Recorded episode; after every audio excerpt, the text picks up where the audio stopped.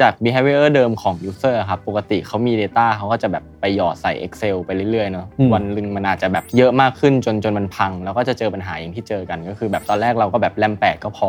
ตอนหลังแรม16 ก็ไม่พอแล้ว ไซส์ของ data ที่เก็บไว้ได้เนี่ย Excel เขาแบบเกิดมาเพื่อแบบเป็นสเปซชีที่ไม่ได้รองรับ Data แบบหลักล้านหลัก 10 ล้านร้อยล้านครับโจทย์มันเป็นอย่างเงี้ยก็คือเออรู้แหละว่ามันไม่พอแต่ user ก็เคยชินกับ Excel เนาะ แต่ว่าโอเคแหละเออมันเริ่มจะไม่ตอบโจทย์แล้ว ทีนี้เราจะต้องย้ายไปเครื่องอื่นมันมีอะไรที่เราจะเริ่มต้นพิจารณาได้บ้าง อันที่ผมคิดว่ามันแบบไปง่ายแล้วก็แบบเหมาะกับ entry level มากๆก็คือ Mission to the Moon. Continue with your mission. Tech Monday. Tech Transformation Tomorrow.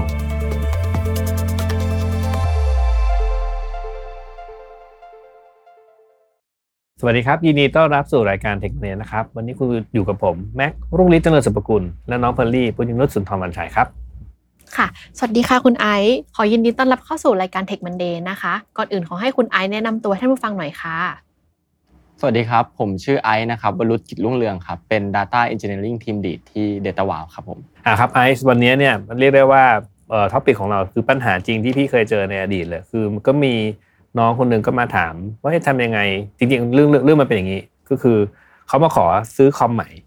ครับเออแล้วคราวนี้พี่พี่ก็ไปดูว่าเอ๊ะทำไมถึงต้องซื้อคอมใหม่เขาบอกว่าเนี่ยคอมมันไม่พอแล้วอยากได้คอมที่มันแรงกว่านี้ เพราะว่าเขาเปิด Excel ปุ๊บเครื่องพัง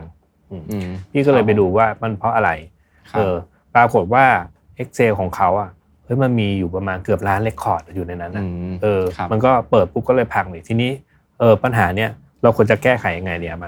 จาก behavior เดิมของ user ครับปกติเขามี data เขาก็จะแบบไปหยอดใส่ Excel ไปเรื่อยๆเนาะวันหนึ่งมันอาจจะแบบเยอะมากขึ้นจนจนมันพัง แล้วก็จะเจอปัญหาอย่างที่เจอกันก็คือแบบตอนแรกเราก็แบบแรม8ก็พอตอนหลังแรม16 ก็ไม่พอแล้วครับเป็นเพราะว่าเราอาจจะเลือกใช้ทูลผิดประเภทครับคือพอ Data มันเยอะขึ้นเนี่ยเราอาจจะต้องแบบย้ายไปใช้ทูลอื่น อย่างเช่นพวก Data Warehouse Database อะไรเงี้ยครับ ทีนี้ก่อนจะไปเรื่องยากๆนะคะ คุณไอคอแยกก่อนว่าระหว่างตัว Excel กับ Database นะคะมันต่างกันยังไงบ้าง โอเคครับ อย่างแรกนะครับจะเป็นเรื่องของแบบการ access ครับคือ Excel เนี่ยมันเป็นไฟล์ที่อยู่ในเครื่องเราเนาะถ้าเกิดว่าเราแบบอยากจะแชร์ให้คนอื่นดูเนี่ยมันก็จะต้องแบบเอาก๊อปวาง หรือว่าถ้าเกิดเป็นแบบพวก Google Sheet ก็อาจจะแชร์ได้ด้วยอีเมลครับแต่ว่าเวลาแบบมันกระจัดกระจายกันอยู่เนี่ยก็คือเราจะจัดการยากมาก เพราะว่ามันก็เป็นไฟล์ที่แบบมีเจ้าของเป็นใครก็ได้ครับเวลาจะแชร์กันข้ามแผนกเนี่ยก็จะวุ่นวายแหละอย่างที่ 2 ก็คือเรื่องของการแบบไซส์ของ Data ที่เก็บไว้ได้เนี่ย Excel เขาแบบเกิดมาเพื่อแบบเป็น spreadsheet ที่ไม่ได้รองรับ Data แบบหลักล้านหลัก 10 ล้านร้อยล้านครับซึ่งถ้าเกิดพวก Database ที่เป็น Data Warehouse เนี่ยครับเขาจะออกแบบมาเพื่อรองรับตรงนี้อย่างสุดท้ายก็คือมุมของการ Analytics ครับก็คือ Excel เขาจะทำแบบพวกฉากง่าย ๆ ได้ แต่พอ Data เยอะๆเนี่ยมัน aggregate ไม่ได้แล้ว เราก็ต้องแบบย้ายไปในไปอยู่ในบนสตอเรจหรือบนดัตต้าเบสที่มันเหมาะสม เพื่อจะทำการอนาลิติกแล้วก็เอาพวก BI มาต่อครับอันนั้นเป็นความแตกต่างครับ แต่จริงๆโจทย์มันเป็นอย่างเงี้ยก็คือเออรู้แหละว่าว่ามันไม่พอแต่ยูเซอร์ก็เคยชินกับ Excel เนาะแต่ว่าโอเคแหละเออมันเริ่มจะไม่ตอบโจทย์แล้ว ทีนี้เราจะต้องย้ายไปเครื่องอื่นมันมีอะไรที่เราจะเริ่มต้นพิจารณาได้บ้าง อันที่ผมคิดว่ามันแบบไปง่ายแล้วก็แบบเหมาะกับ entry level มากๆก็คือ BigQuery ครับ เป็น Google BigQuery BigQuery เนี่ยจะเป็นแบบ data warehouse ที่เป็นของของ Google ครับ ทีนี้ขอเพิ่มเติมนิดนึงได้ไหมคะคุณไอว่าตัว BigQuery เนี่ยมันคืออะไร แล้วมันใช้งานยังไงได้บ้างนะสมมติว่านี่เป็นผู้ประกอบการนะคะที่ต้องการที่จะจัดการกับ Data ทีนี้มันช่วยยังไงได้บ้างคะต้องต้องต้องเพิ่มในนี้นิดนึงก็คือเฮ้ยน้องคนนี้ ไม่คือรู้จักมาก่อนเลยนะว่า Google World นี่มันคืออะไรฉันรู้ฉันมีฉันมีโลกอยู่บน Excel เท่านั้น อ่า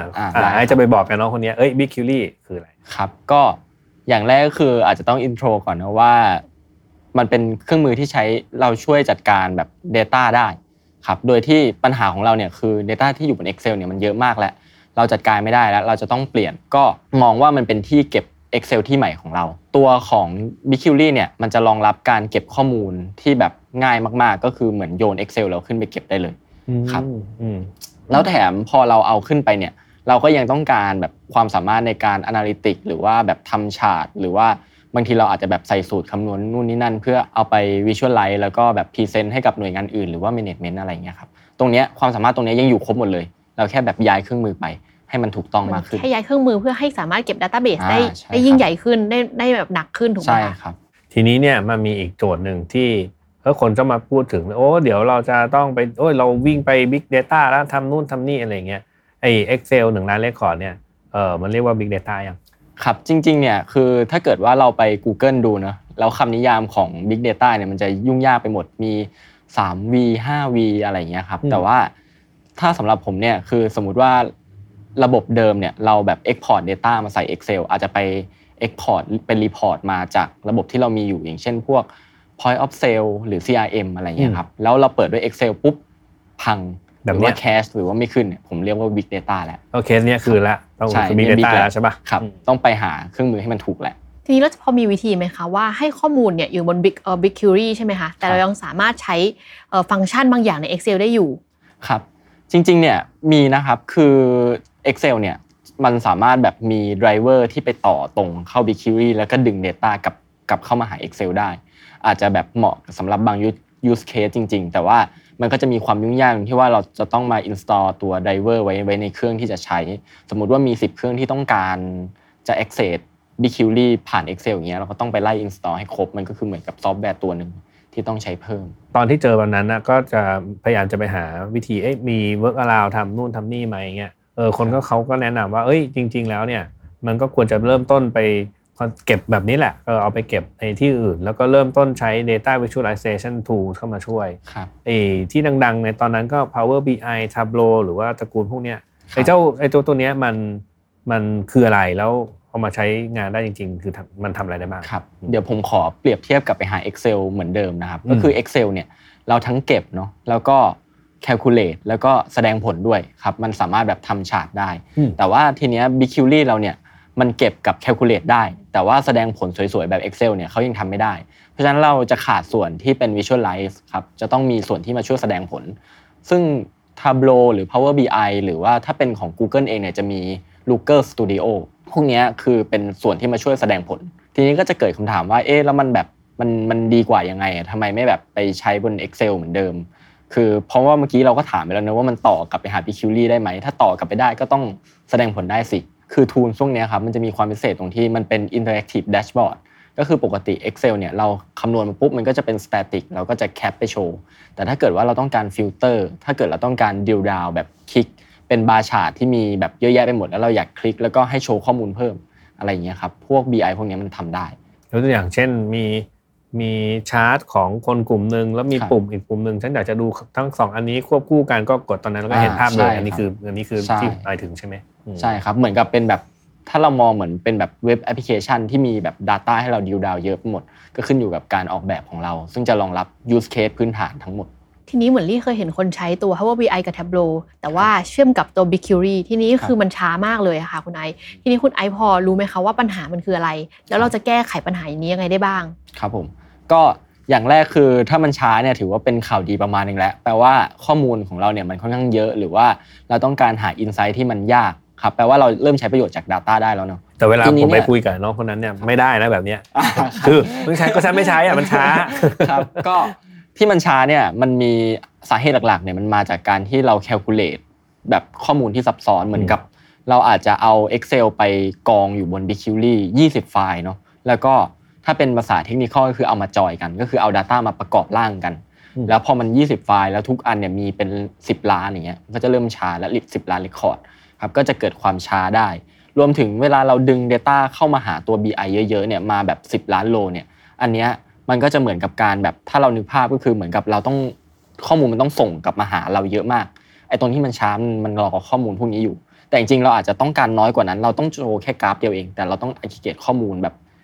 เป็นร้อยล้านโลครับแบบอาจจะ 10 ล้านโล5 table 10 table อย่างเงี้ยวิธีแก้ไขของมันเนี่ยครับก็คือจริง ๆ บน data warehouse แทบทุกตัวรวมถึง BigQuery เนี่ยจะมีอ่าฟังก์ชันหนึ่งที่เรียกว่าแบบ materialized view อืมครับมันจะเป็นการแบบ pre-calculate ก่อน เวลาเราจะ aggregate data เพื่อหา insight เนี่ยมันจะเกิดจาก query ที่ซับซ้อนเนาะเอาข้อมูลนี้มา map กับข้อมูลนี้ฟิลเตอร์ด้วยวันนั้น แล้วก็ไป map กับข้อมูลนี้อีกที ข้อมูลพวกนี้เรารู้อยู่แล้วว่ามันต้องคิดยังไง แต่พอเราคิดสดๆเนี่ยมันมันต้องเสียเวลาให้ให้ BigQuery เขาคำนวณให้เรา แล้วก็ส่งข้อมูลกลับมา วิธีแก้คือพอเป็น materialized view เนี่ยเราจะผูกสูตรพวกนี้ไว้ก่อนครับผูก query พวกนี้ไว้ก่อน แล้วให้มันไปสร้าง table ที่คำนวณเสร็จแล้วอะรอเราไว้เลย แล้วพอเราจะใช้เนี่ยเราไม่ต้องไปเรียกทุกเทเบิลที่เราต้องการแล้วมามาคิดใหม่แล้วเราเรียกอันที่มันคิดเสร็จไว้แล้ว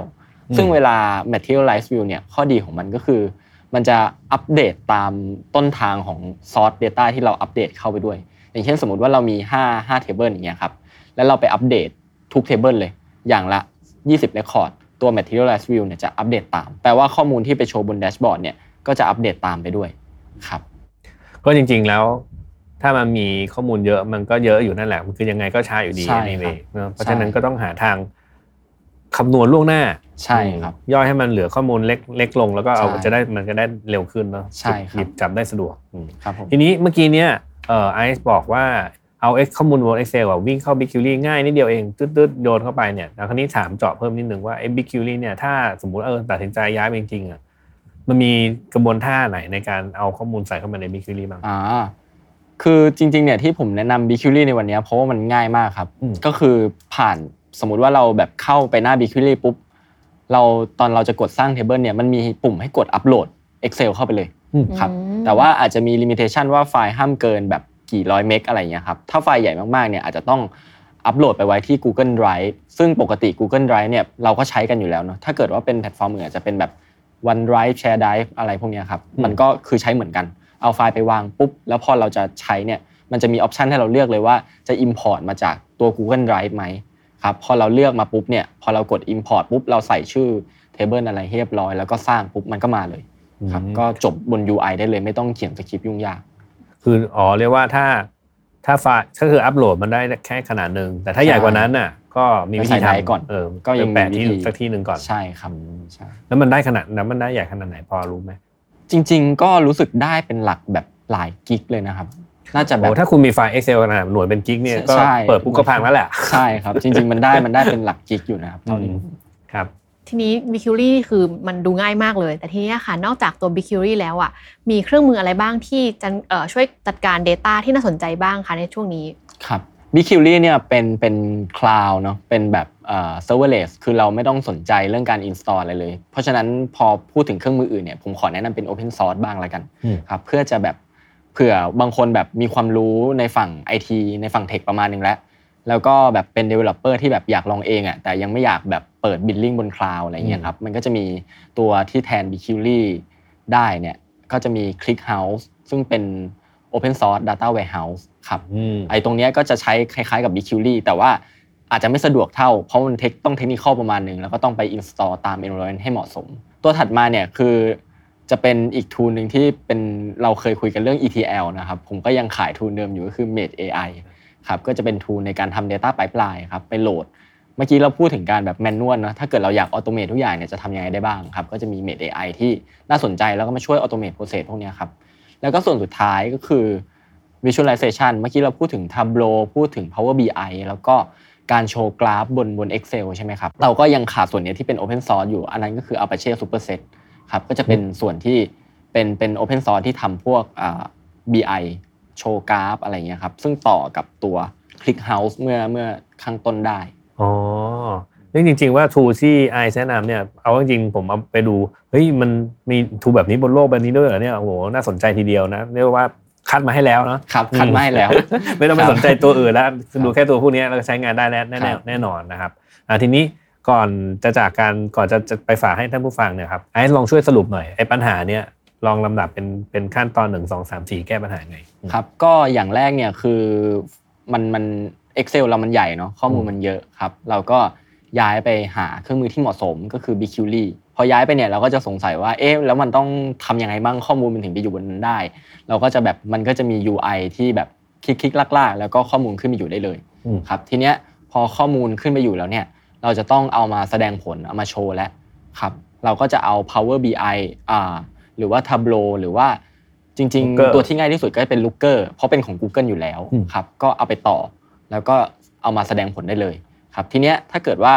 การทำอย่างเงี้ยมันเริ่มช้าแล้วแปลว่าข้อมูลเราเยอะแล้วก็ซับซ้อน เราก็จะไปสร้าง materialize view ครับแล้วก็ย้ายการต่อเนี่ยไปต่อตรงกับ materialize view แล้วก็ข้อมูลก็จะ up to date ปกติครับสเต็ปก็จะประมาณนี้ เรียกว่าเป็นสูตรสำเร็จของการแก้ปัญหานี้นะครับแล้วครัผมบเชื่อว่าถ้าผู้ฟังอะเจอปัญหาเนี่ยน่าจะหลายบริษัททีเดียว เพราะว่ามันครับก็มีข้อมูลมันเพิ่มขึ้นเรื่อยๆ มากๆเข้าก็ต้องรู้จักวิธีการบริหารจัดการนะคครัรับบผมอะก่อนจากการไอซ์มีอะไรอยากจะฝากให้ท่านผู้ฟังไหมครับ ตอนเนี้ยครับ Data w o w ก็ยังเปิดรับเพื่อนร่วมงานสายเทคแล้วก็นอนเทคเยอะมากครับ ก็ยังไงก็ฝากติดตามที่เพจ Live at Data w o w ได้ครับ โอเคค่ะ ก็ขอขอบคุณคุณไอซ์มากๆเลยนะคะ ที่สละเวลามาให้ความรู้กับเราในวันนี้ รู้วิธีการจัดการ Excel มากขึ้นเลยค่ะ ขอบคุณมากๆเลยนะคะครับแล้วก็ขอขอบคุณท่านผู้ฟังทุกท่านที่ติดตาม จนกว่าจะพบกันใหม่ สวัสดีค่ะนี่ครับ Mission to the Moon. Continue with your mission. Tech Monday Tech Transformation Tomorrow